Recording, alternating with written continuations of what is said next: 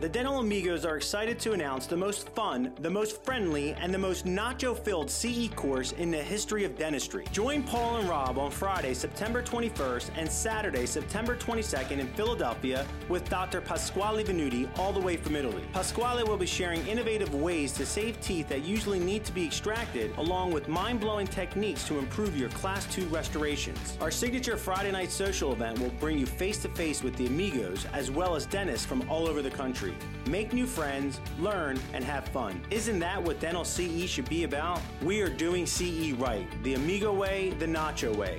Register now at thedentalamigos.com. Doing CE the right way, the Nacho way, the Amigo way. Register at thedentalamigos.com and we'll see you in September. Welcome to the Dental Amigos podcast with Dr. Paul Goodman and attorney Rob Montgomery, taking you behind the scenes of the dental business world all the things you didn't learn in dental school but wish you had. Rob is not a dentist and Paul is not a lawyer, but since Rob is a lawyer, we need to tell you that this podcast is for informational purposes only and shouldn't be considered legal advice. Listening to this podcast does not and will not create an attorney client relationship. As is always the case, you should formally consult with legal counsel before proceeding with any legal matter. Learn more about the Dental Amigos at www.thedentalamigos.com. And now, here are the Dental Amigos. Hello, everyone. I'm Rob Montgomery, and I'm joined as always by the head nacho himself, Dr. Paul Goodman. Hey, Rob. Great to be here. Yeah, it's good to have you, Paul, and welcome to another episode of the Dental Amigos. Today we have a special guest. We're joined by Dr. Mark Costes. Dr. Costes is the founder of the Dental Success Institute, Horizon Schools of Dental Assisting, the co founder of the Dental Success Network, the author of The Pillars of Dental Success, and the host of the ever popular Dentalpreneur podcast. Uh, Mark runs multiple dental practices. He speaks at dental forums around the world and coaches successful practice owners to help maximize their profits in his mastermind groups. Uh, it's uh, good to read that bio, but I think most people probably know who Dr. Mark Costes yeah, is. True. But for those of you who didn't know, that's uh, that's our guest today. And now, without further ado, uh, here's Mark Costes. and welcome, amigo, and thanks for being on the show. Hola, how are you guys doing? Thanks for having me. This is cool. I, I know Paul well. First time getting to chat with you, Rob. So uh, I'm excited to be here. Yeah, well, we're excited to have you. Yeah, great, great having you, uh, Mark. I, have really enjoyed getting to know you over this past past year. And we start off, we lead off with the heavy hitting questions. So I know uh, you're in the land of nachos out there in Arizona.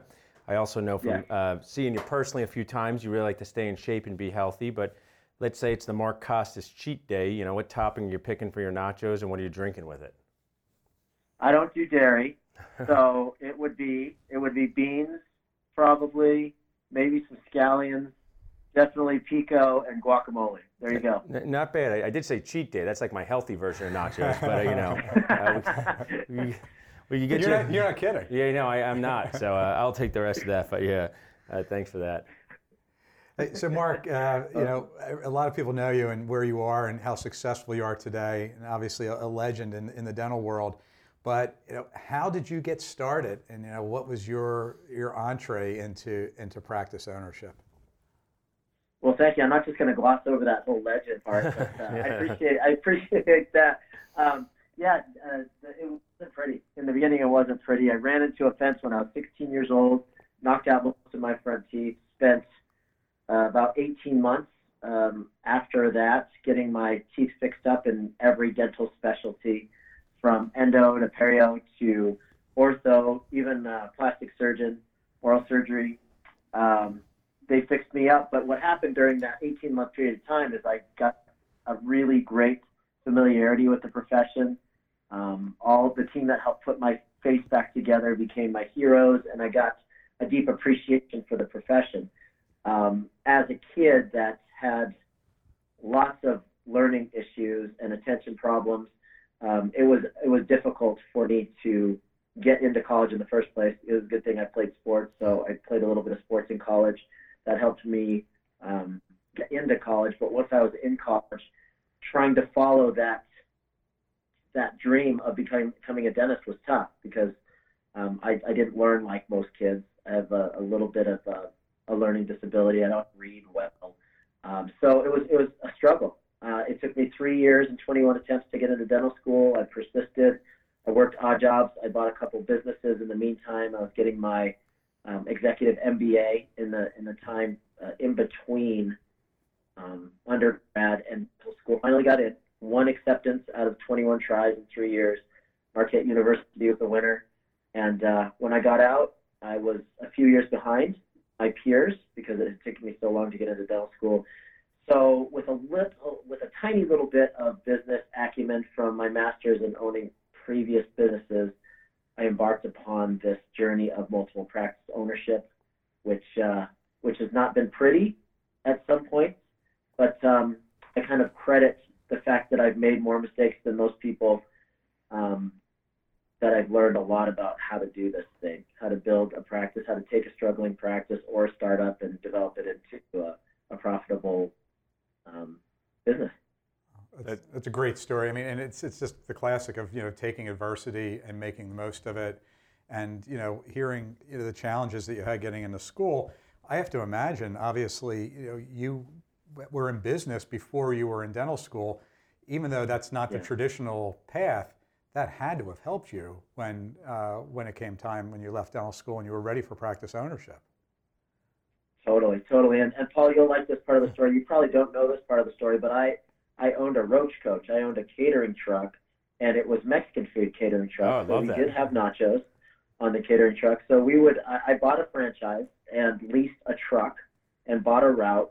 So I would go to different construction sites, honk the horn, just like a glorified ice cream man pop the hood. My cook would be cooking burritos and nachos and and uh, and tacos for the construction workers. Uh, we would cruise in. We'd be there for 15 minutes, close up shop, and move to the next construction site. So that was entrepreneurship 101 for me. At the same time, I was getting my executive MBA, and it was funny because as a person that was taking a dip into entrepreneurship for the first time, I thought that the MBA was going to be invaluable to help me run my business. Turns out that the MBA was really teaching me how to be a mid-level manager, teaching me about macro and microeconomics, not a whole lot of practical stuff during the MBA. And uh, if, if you were to ask me what was more valuable, the MBA or um, owning the, the catering truck, 10 times out of 10, I'll say the catering truck was a much more valuable business experience. That is that's awesome. It's a great story. I, I, I would have liked to have done that, but I would be like the uh, when the bartender always has a drink with you. Every stop I would they'd pull up. I would have nachos with my uh, customers, so I probably would eat into the profit with that. But uh, have you ever seen the movie Chef? You were before your time. It's a it's a great movie with uh, Jon Favreau. What what is it? it? The movie's called Chef with john Favreau. It's about like four years old. Oh yeah, old. I love that movie. Yeah, I mean you were before your time because that that's like the whole story of what you were doing there. There was just no Twitter. You needed all those things at that time to uh, to do. That's great. I didn't know that about you. And I mean, that what uh, Techo, what Rob had said, that really is what we're trying to do here. And I know what you're doing with your awesome um, events like the Dental uh, Success Institute is, you know, uh, business training. A lot of dental students I've taught in dental schools and residencies. A lot of times, dentist is their first job, and that's just difficult. And I didn't have, you know, uh, a story like that, but I was a restaurant server from 16 to 26 in all different types of restaurants, and that's what I credit a lot of my um, customer service, patient service, teamwork, making decisions to because you know I've worked at a diner with I was 16, the other uh, wait, waitresses were all 60. It was the diner, you know, where uh, people didn't get their coffee in a minute, they would go crazy, you know. So I uh, went from that yeah. to fine dining. So uh, I was going to yeah. ask you because uh, we both speak about this a lot, and I'm just interested to hear, you know, you're a third year dental student right now. So what I'd like to, you know, dentists a lot of times have a hard time uh, removing themselves from their own experiences. But let's just say, you know, you you go back like a Back to the Future for Mark Costes. You're a third year dental student right now. Uh, what are you going to do right after dental school? Private practice, GPR, specialty program? Oh, that's a great question. See, I, I uh, specializing was off the table for me because although I graduated right in the middle of my class, that was a struggle to graduate in the middle of my class because because of my learning disabilities and my attention problems. So uh, specialty work was always going to be off the table for me. Um, as far as GPR and AEGD would have been helpful for me, but I I was four years behind the rest of my peers, so I really felt, you know, I had I was already married.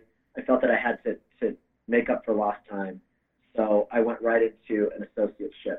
The cool thing about my third year of dental school, it's funny that you asked about that. Nobody's ever asked that question. I love that question. Thanks. I um, I was able to accelerate my clinical requirements, and I finished them all at the end of my third year.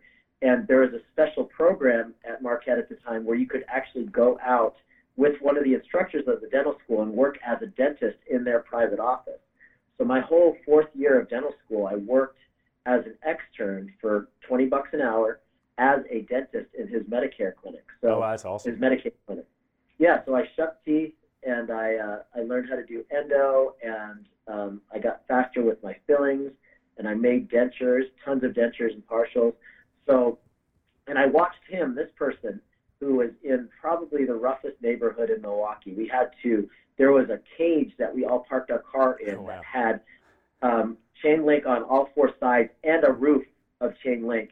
And we parked our cars in there because everything got broken into in that area. But I watched this man who was a great dentist um, have one of the most profitable dental offices in Milwaukee proper, working on that segment of the population. He was very, very honest. He wasn't. There was no Medicare, Medicaid fraud or anything like that happening. But I learned about extreme efficiency and working several rooms at a time, and that was my background uh, graduating from dental school. So that uh, that changed my view of what I thought could happen in a dental practice. The uh, um, I think that's. I believe, oh, sorry. Oh, go ahead, Mark. Sorry. No, no, no. I, I believe that uh, you can perform really, really great work and still work fast and still um, have a great customer experience, a great patient experience if you have the right systems played. I, I uh, totally agree, and I just think that's just a, a very cool experience at our dental school. We uh, had an externship where you know that's where we went to GPRs and AGDs, and we could work for a few weeks. And I just think for dental students, it's such a long road, and that, you know that much has just been so, you know, uplifting to kind of feel like you were in private practice working. And you know, I wish there was more of that available. But you know, I'm here with my my own attorney, Rob, and you know, he he focuses on the dental world, not all all types of uh, law, but I just find the laws of dentistry are just so you know, kind of crazy. You know, in some states you can have EFDAs, in some states you can't. In this state you could do that, in other ones you can't. So I think that just makes it tough on the learning process. Oh, I couldn't agree more. And the funny thing is, I thought that things were going to be more universal. You know, finally the the board exams, part one and part two, are more nationalized and they're not regionalized or state uh, state specific now. But then there's still so many different rules about uh, and now therapists. That, you know, these these people that are coming out able to extract teeth, give anesthesia, and um, do fillings that aren't DDSs or DMDs. So yeah, the the the, uh, the profession still is quite fragmented, I think. Hey, so Mark, what would you say to a third year student today? Like, what, what, what should they be thinking about doing to put themselves in a position to, to succeed? You know, it's a different it's a different time, obviously, a different climate. Does does the Mark Costes formula still work? Do you think? Yeah, thanks, Rob. Um, good question. I think that this is, it's funny. I speak at tons of dental schools, maybe half of the dental schools in the country I've spoken at, and I feel privileged to be asked to go speak to these students. And there are varying levels of business sophistication taught at each school. And um, it, it is it is really sad how few skills and knowledge some dental students graduate with, which is so great when it comes to business. But it's so great that so many of these business clubs are popping up. And typically, the invitations that I get to speak at dental schools now aren't coming from the faculty anymore. They're coming from uh, these business clubs uh, that are formed by dental students. And most of them are listening to podcasts and they hear about people that are actually willing to speak for free at dental schools. And then you get these invitations. It's great. But um, if I was a third year dental student now, and the advice that I give to the third and fourth year dental students when I'm speaking to them at schools is this is the greatest age in dentistry as far as self education goes. When I started my podcast in 2015, there were three other podcasts. There was uh, Howard Farran, David Maloley, uh, the Dental Hacks, Gary Takacs, and me. There's there's five of us total, and there's 55 plus now uh, dental podcast. It's all free information. I mean, you can pick your poison. Whoever you like to listen to the most, they're all giving out great free content. Um, there's there's also this thing called YouTube University. You go to YouTube and you, you type in dental business, dental coach, dental marketing, whatever dental you want, and you'll probably find a couple hundred short videos of free content. And then there's business books on, on tape if you want it while you're in preclinical lab. You can listen to any number of the best business books in the world.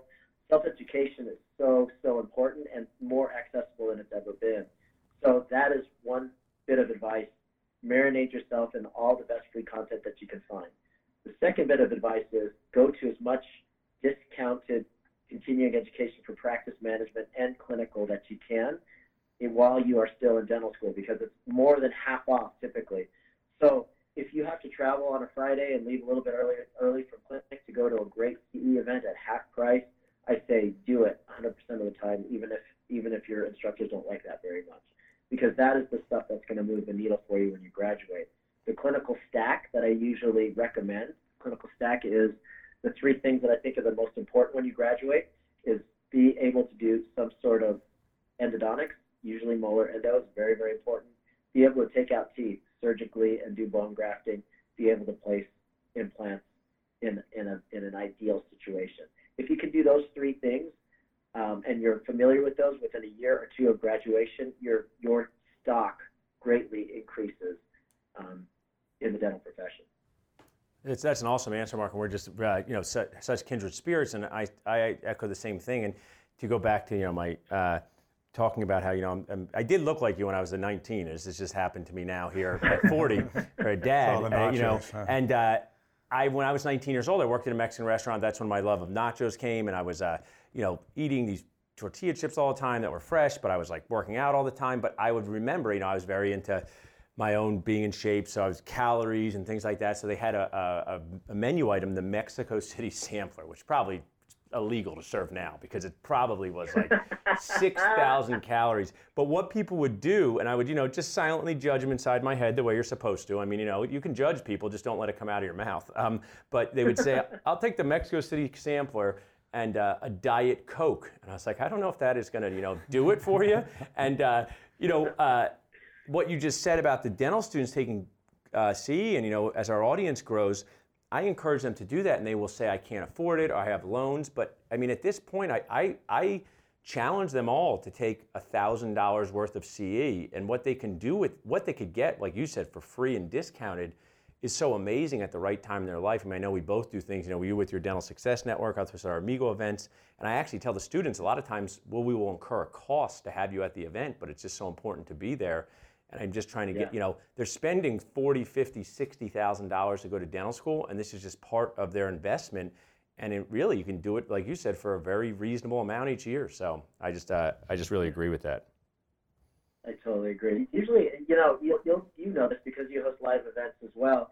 With the cost of hotel food and, and room blocks and all that stuff, it is not cheap to, to host an event.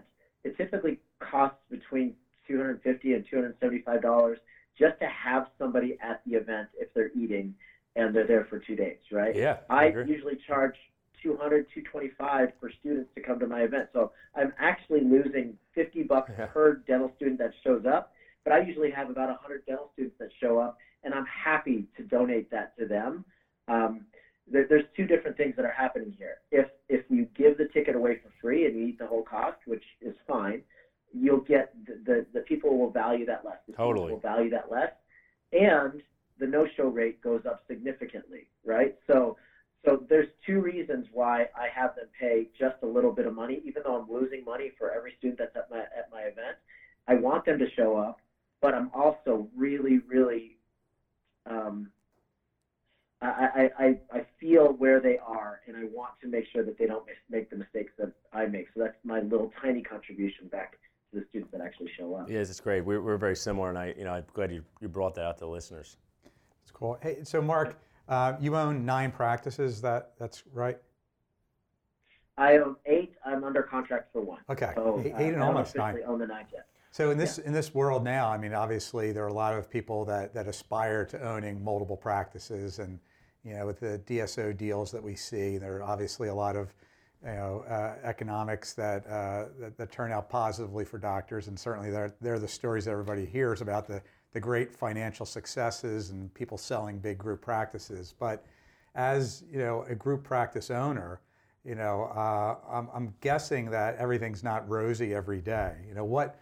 Tell us, you know, a thing or two that you know may not be obvious to to people that are that think that they want to own, you know, more than five practices. You know, what? What, what are what are what are some of the things that are sort of like ah yeah I hadn't thought about that that, that you can kind of impart in our listeners. Okay, so um, how much time you got, Rob? we got another half um, hour, Mark. Yeah. yeah. it's crazy the the amount of. And not, I don't want to sound condescending to anybody because everybody that's listening that owns a dental practice understands the complexities of owning a dental practice. The fact that you have to wear the clinician's hat and you have to wear the manager's hat and the HR hat and the marketing hat, and um, and all the different hats that come along with practice ownership. But you know, just like they say, when you go from one child to two, as as um, as Paul understands, it is to. not twice as hard. It's exponentially harder to have two kids. And when you go from two to three, it is not one times harder than two. It is exponentially harder to go to three. Um, I would say the same thing, and I love the analogy that uh, that Paul always uses as uh, you know a, a raising children is the same as owning dental practices. It's so true. I just got handed from my CFO um, my EBITDA per practice. So I have eight line items here for my overhead percentage and my EBITDA per practice. Now, something that um, people need to understand is when you are involved in the DSO space, gross revenue, a percentage of gross revenue does not mean anything anymore. So if you're evaluating a practice, typically a million dollar practice, on the open market, sometimes you can get between 60 and 80% of, of gross revenue.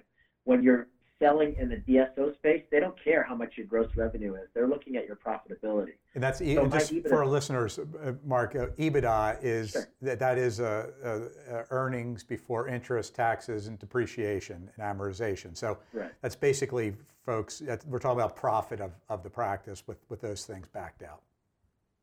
Right, right. Thank you, Rob, for bringing that up. I'm so used to just spouting these uh, terms off. But um, so you know, if if you own five practices and they're each doing a million dollars a piece, and you fall into the overhead range of 68 to 72 on average per, uh, overhead, um, and then you add that's that's average overhead in the United States, and then you add 30% of provider salary to that. If you add 68 plus 30, you're at 98%. So that particular practice, you're, if you're an average practice in the United States, that practice has an EBITDA of 2%. So your valuation on that practice will be some factor of that 2%. That's virtually a, a, um, a worthless practice in the eyes of a DSO purchaser.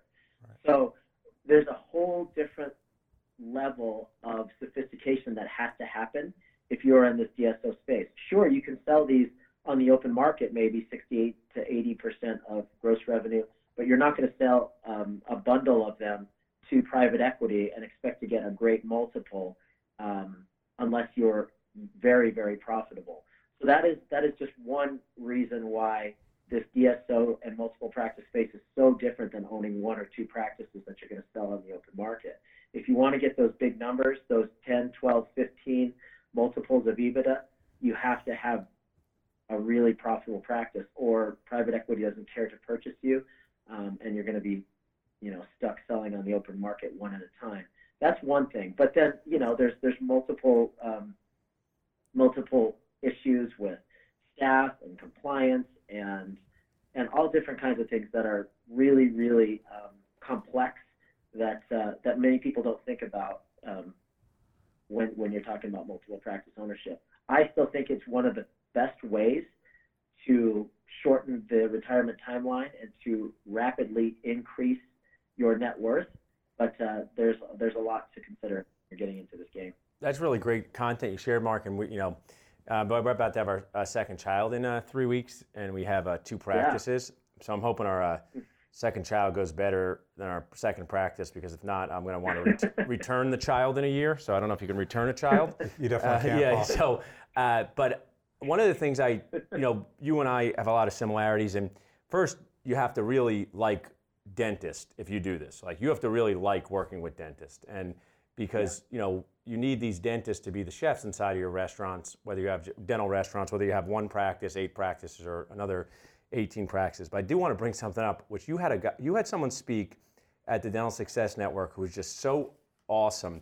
He was the one who flew in from his vacation, and I, I don't want to misspeak his name. He was one of your mentors. He wasn't a dentist. He was more of a consultant or coach. Um, he, he, he left his vacation to come to see you. Uh, oh, what was are, his? Are you talking about Alistair McDonald? Alistair McDonald was one, maybe one with him, one of those two, and they were giving a, uh, a talk, and I was listening. We Dental Success Network was great. I mean, I was honored to speak, and I just loved listening to the thing, listening to the other speakers. But he said something that really almost made me burst out laughing. Uh, it, generally, he goes, you know, when you're the dentist in your practice, don't put yourself up on a pedestal. Pedestal. Don't you know think too highly of yourself. You know, uh, don't make it like you're a big deal. And I just burst out laughing because when you're a multi-practice owner, I think about myself last every day, and I think everybody else does too. so like I'm like, True. I remember who it was. It was Dr. Alan Gator. He actually was a dentist. Oh, gotcha, okay. Vacation. Yeah, yeah, he's great. So I mean, I just But- think you have to oh, be God. willing to think about yourself last, and dentists aren't trained to think that way from dental school. Oh, so, so. Hey, true. Mark, Mark, you I'm know the last line item. I'm the last line item. Yeah. Last dude to get paid out of out of 17 docs. I'm the Yeah. last one for sure. I think it's it's interesting just back to the DSO and how they how they price deals. I mean, and and, it, and it's it's interesting because obviously we we represent groups, uh, you know, larger groups and and you know, sole uh, single uh, location practice owners. But you know, in the whole business world of valuing practices and the transition world, you know, the whole like percentage of, of collections is such a warped way to look at the, the health of any business. You know, so for Yeah. people that even aren't considering doing a DSO deal, you know, like it, it should, whenever you're working with somebody that's outside of your space that comes in and are looking at it differently, I think you kind of have to pay attention. So the, the reason why the DSO deals do that is because these are money people and they, they're looking at it like somebody that's going to make a responsible investment. They don't care how much revenue there is. They want to know how much money they're going to make. And I think even dentists that aren't looking to do a DSO deal should really approach their practice and think about running it like a business that's going to be more profitable, not necessarily bigger or with greater revenue, but making more money. I mean, taking on insurance plans for the sake of having more patients or higher revenue, if you're not making more money, doesn't get you anywhere. It, and it's not doesn't make your practice more valuable. In the in the what is the the warped dental valuation world, it's sort of a status thing to say I do two million dollars of revenue. Yeah, but so what if your if your profitability is zilch? You know, like what matters Yeah. is, is really making the money and being profitable. Oh, Rob, gosh, what you are speaking, you're preaching to the choir here. I mean, think about this. Let's bring it back to my um, my roach coach slash catering truck business, right? It was a business because I leased the truck, I had fixed and variable expenses, and I paid my cook, and the cook ended up on in the line item of things that I had to pay. If I was the cook, I I would show up as an expense, right? So dentists think that the 30% that they're making for their production is profit. and so their their business that has 70% overhead, they're paying themselves 30%. They they mistakenly think that that that dental practice is 30% profitable. But that that pra- practice actually is not profitable at all. It has zero profit. That 30% is a line item. So what you have to take into account is fixed and variable expenses, the doctors pay, anything that's left over after that is what's profitable. And the healthiest range you can think of is 15 to 20 percent profitable, meaning that your fixed and variable expenses should be less than 60 percent, and then you, you're going to pay your providers 30 percent. Anything that's left over is what you would consider profit. If there's nothing left over in the world of of DSOs, in the world of true valuations, that is a zero valued practice. Right, and that's coming from guys that are in it for the money, right? Yeah. That's you should take a cue from them, right? And it, when we were doing Mark, I mean, this is I'm just it'd be excited for our listeners to hear this. This is the type of stuff they should share with dental students, and I get a lot of pushback on the Facebook message boards about this. And they say, you know, they, they're spending too much time. You know, they need to teach them all these other things, but this is equally as valuable, if not more valuable. And even if they just had heard the three minutes that you had talked about as third and fourth year dental students, I just am a big fan of, you know, they'll be thinking about this. They'll, they'll have some knowledge of it. They may not be able to, you know, go out and execute that right after dental school, but it's important that they just hear this language, hear these terms, because uh, I, I liken. I mean, I've used this to start your your my lecture at your your event. But, you know, it's like I wouldn't, you know, if I was going to have a child, I wouldn't. Have, the child wouldn't get here and be like, well, maybe I should try to hold the child. You know, you'd practice ahead of time, and these are the things that really determine the success and failure. A lot of times, the emotional stability of a dentist, and I just think it's such a shame we, we have these captive audiences. I'm sure you do. I go to dental student schools too, but what we do is sort of visiting guest lectures, just not enough. Yeah, totally, totally true. I mean, it's like drinking from a fire hose when we get there. I don't want to scare them away, but at the same time, I, I, I just want to inform them of what they don't know. They don't even know what they don't know. Yeah, very true. My, I, I say in the first line, you guys don't know what you don't know. I want to teach you what you don't know. And if you if I teach you what you don't know and then I leave, I will have done my job because that's about all you can do in 90 minutes. Yeah, that's great. I did want to ask you, Mark, because I found it interesting, and I've been making, you know, you and I, I, you know, I think I had the picture of me dressed like you one day uh, uh, when you were out and about. Uh, the 3D X-ray van. Tell me a little bit about how that's going for implants. I love implants. I thought that was a cool, cool um, idea. Is that is that out out in the real world yet? Yeah, I just picked it up. I'm, I'm looking out uh, the the windows of my studio, and it is sitting right there.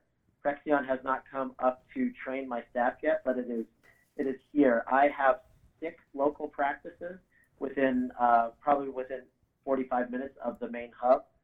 So rather than putting six $83,000 CBCT uh, machines in six practices, I bought a Ford Sprinter van and we outfitted it. Uh, we fabricated a, a, very, very nice interior and um, we mounted the CBCT inside that van it was a lot more expensive than I thought it was going to be. The, the total project cost me about $145,000, but I still think it'll pencil out if this van will will be able to take our scans at all six practices.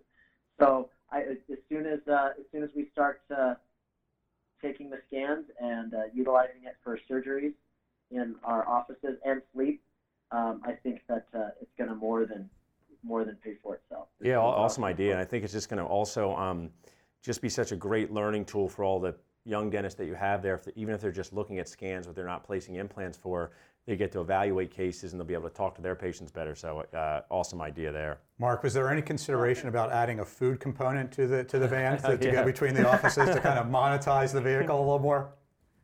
Oh man, what a great idea! Maybe I could pull like a, a barbecue behind it. We could do barbecue and CBCTs. That's not a bad idea. Exactly, with with the practice flags on there advertising the location. Yeah, yeah right? I like that. That's a great idea. Free barbecue for your first uh, your first visit, right? All right, you don't mind if I borrow that idea? Not at all. Not at all. Hey, Mark, you know, I know Paul has been to uh, the Dental Success Summit, and I've heard of it. But if you could just, uh, you know, I've heard great things about the event, but for those people that are listening that aren't familiar with it, if you could just take a few minutes just to talk about that and what that's all about and what you what you like to do there. Sure. So you know we've been talking for 31 minutes and 30 seconds so far. Um, I try to cram as much tangible, usable information into every podcast interview that I do, every podcast that I actually host myself. We try to to uh, just inform and educate and really just highlight some of the smartest people in the profession, myself not being one of them on my podcast. But um, that is that is the, the whole theme of the Dental Success Summit. I started this thing uh, back in 2013, so this will be our this will be our seventh year um, this year in 2019, um, and we just we just attract the greatest, who I think the greatest dental business speakers in the world. We, uh, including Paul, which is why. Oh, thanks, Mark. Up. Appreciate it. We should have this um, podcast every day. of course and uh, and we have them speak on their area of expertise. Um, I do my share of speaking as well. Uh, I usually have more than a handful of case studies for people that are actually in the room, and we take them through their journey um, from when they started with us until they finish at the end. Uh, we have a lot of, of really, really tangible, actionable, um, uh, actionable items that people walk away with uh, we have a live band that plays in between speakers. That was pretty cool, huh, Paul? Yeah, yeah, I love that. That was that, your your team was great, and I mean, uh, you know, I just think you built such a cool team. Even you know, the AV, I, I got to connect with him again. It was so nice to meet. Could do. Um, and I wanted to also, you know, that's how I met Reese, and you know, got a chance to Reese Harper. You know, what's more than just your information too, which I know you're focused on. It's just the what I'm such a big proponent of is just dentists being in the same room as each other, eating lunch, talking yeah. to each other.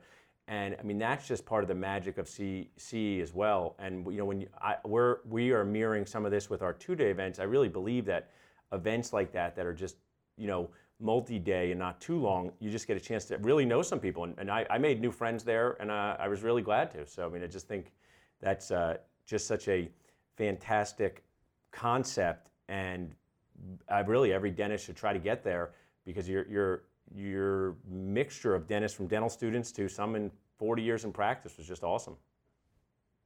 I appreciate that. I would say that 90% of the contacts that I've made in dentistry, and growth is all about the people that you know and the contacts that you make.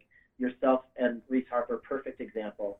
Every time I go to a conference, whether I'm speaking or just an attendee, all the magic happens at the happy hour or at lunch or uh, the break in between sessions there's great content to be had, but the real value is showing up live, rubbing elbows with people, and really meeting the people that you need to meet. That'll that'll bring your operation to the next level. I honestly believe that. Yeah, totally. Yeah, and I think, and Paul says this too, and I, I totally agree. I mean, that's why we do these live events. I mean, there's a lot that you can do through webinars and electronically and remotely but there really is no substitute for, for being in a room and just talking to people and meeting people. And there's, I think that there's always, there always should be yeah. uh, space and, and room for, for that in your dental education.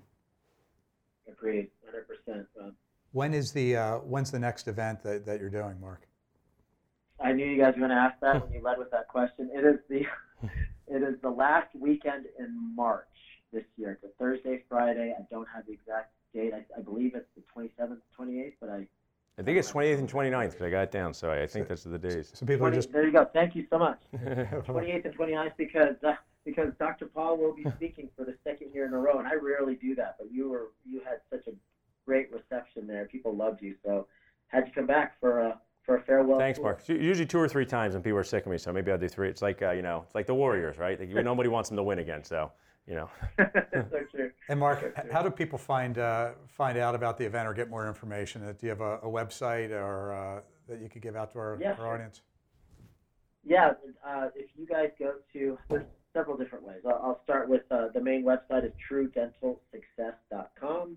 Any information, any specific information, if you want to be on the podcast, any specific information about any of our programs or live events, go to info at truedentalsuccess.com, and my, my staff will We'll answer any questions that you guys have. I'm also on Facebook, Dental Success Institute on Facebook, Dental Success Institute on Instagram, um, and uh, the Dentalpreneur podcast. So any one of those outlets will lead you back to me personally. That's great. Well, Mark, it's been uh, it's been a pleasure and an honor of speaking to you. Thanks uh, thanks for taking the time to come on today. Hey, had a great time, Rob and Paul. Thank you guys so much. Keep on doing what you're doing for the profession. Thanks, Mark. I can't, I can't wait to see you again in person, and uh, we appreciate you being on. Excellent. Take care, guys. Thanks for listening to another great podcast with the Dental Amigos. And don't forget to tune in next time to have the dental business demystified. If you're looking for more information about today's podcast, you can find it on the dentalamigos.com. If you're looking for Paul, you can find Paul at drpaulgoodman.com and if you're looking for Rob, you can find him at yourdentallawyer.com. This podcast has been sponsored by Orange Line Media Group, helping dentists and other professionals create content people love. Find out how we can help you take your business to the next level at www.orangelinemg.com. Till next time.